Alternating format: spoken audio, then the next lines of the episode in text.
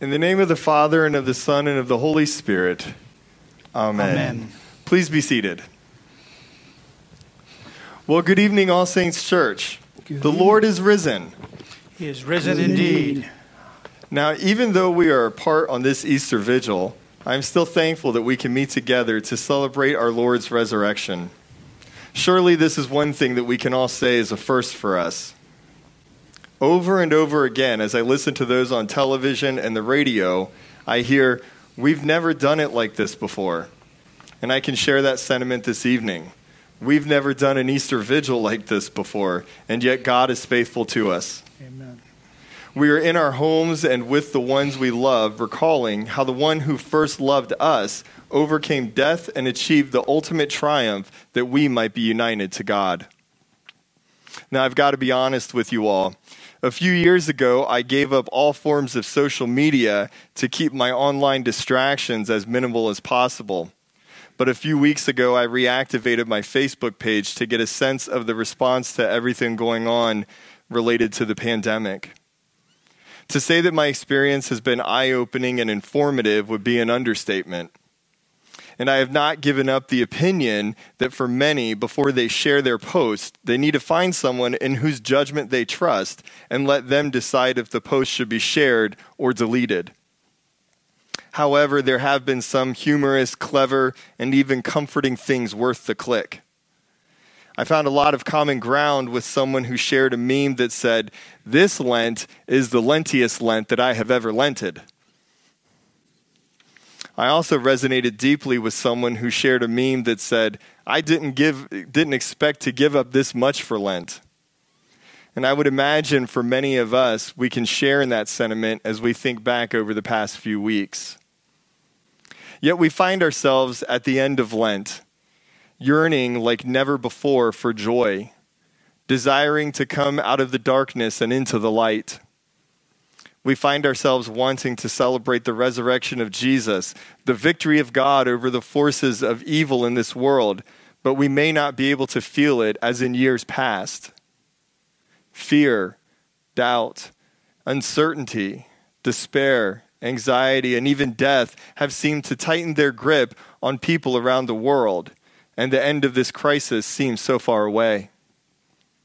How do we celebrate and find comfort, hope, peace, joy, and victory in a time like this? How does the resurrection of Jesus inform our understanding of what is going on around us?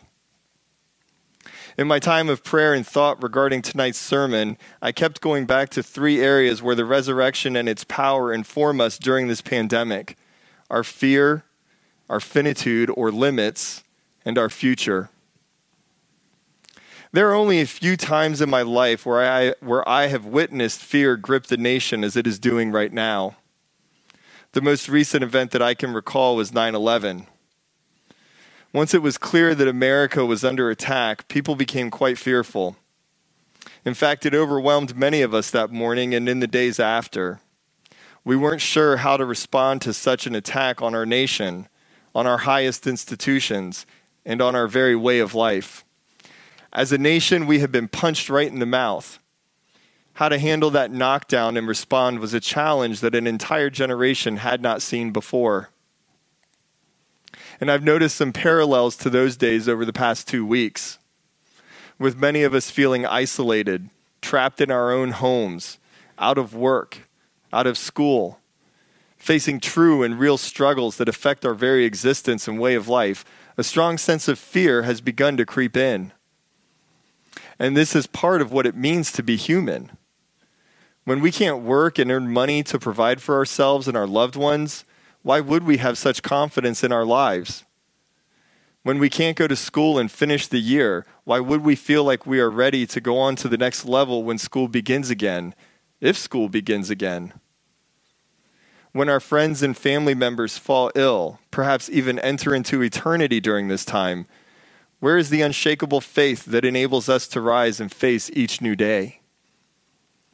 The many different news channels are not helping us face our fear as they constantly discuss how things are getting worse, when they incessantly discuss how the number of infected and the number of deaths keep rising. I heard one anchor try to encourage his viewers by saying that we should conquer our fear with facts. But he was oblivious to the idea that the facts are spurring on our fear. What do we do with our fear? How can we conquer it when it seems like the situation is only getting worse with each passing day? And then we have the added dimension that we see just how finite we are, how finite this world and the things of this world are in light of an event like this. The control that we think we have is not there. We start to realize that it was an illusion all along. Our highly developed nation, with its powerful economy, its highly developed technology and workforce, have been brought quite low by something microscopic and seemingly conquerable. We have realized that there are limits all around us and even within us. There's a limit to our credit card. There's a limit to our seniority and status at work. There's a limit to our patience with each other as we are on top of each other more than ever before cramped in our homes. Even our beloved pets have limits to how much attention they get and how many walks they can take in a given day or even a given hour. As we so often crave to be left alone, we now realize that there's a limit to that. The once limitless hope and joy that we felt has disappeared. We might even no longer feel alone, but now we feel lonely or isolated the light within us is growing ever dimmer. The constraints that we spurn and try to erase have not gone anywhere. In fact, they have made their presence known in new and powerful ways that leave us without any answers in light. One might feel like the author of Psalm 88 when he cried out to God, saying, For my soul is full of trouble. I am confined and cannot escape. You have taken my companions and loved ones from me. The darkness is my closest friend. Where do we turn?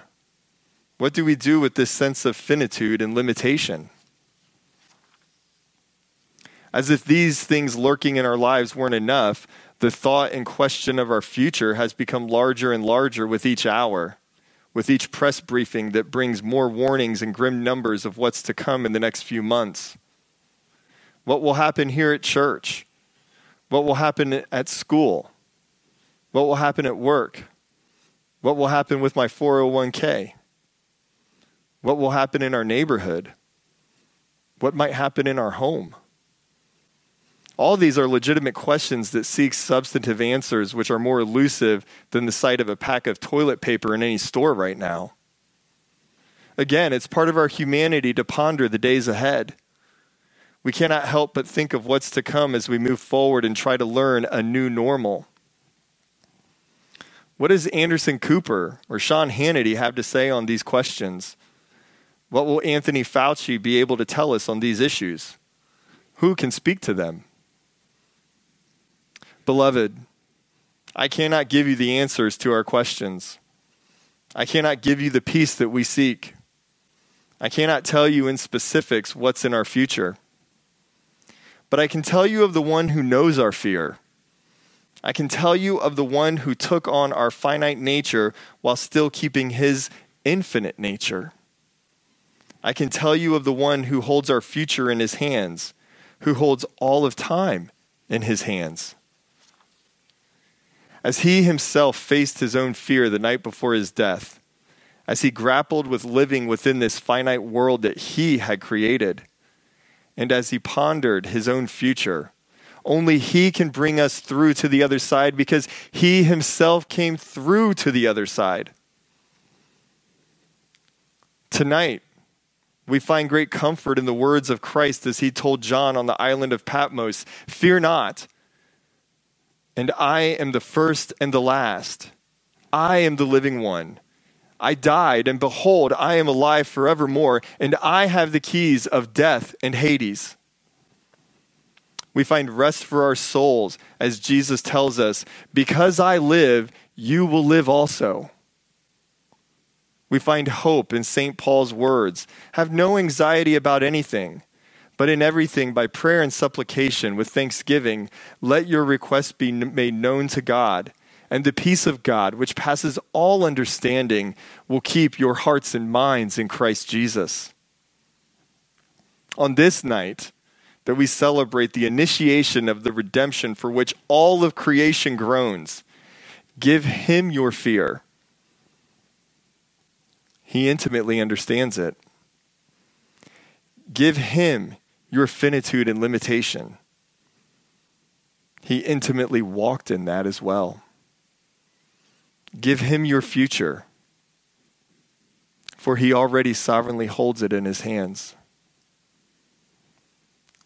And then let him give you his peace to calm your fear, his grace, which perfects our finite nature, and the assurance that our future is secure with him. Now, to him who overcame the fallen world that was created very good, to him who began a good work in you and will bring it to completion, to him who raised Christ from the dead and made him sit at his right hand in the heavenly places, far above all rule and authority and power and dominion. And he has put all things under his feet and made him head over all things. To him who gives us life, because he is the source of all life to him who by the power at work within us is able to do far more abundantly than all that we ask or think. To him be the glory in the church and in Christ Jesus to all generations, forever and ever. In the name of the Father, and of the Son, and of the Holy Spirit. Amen.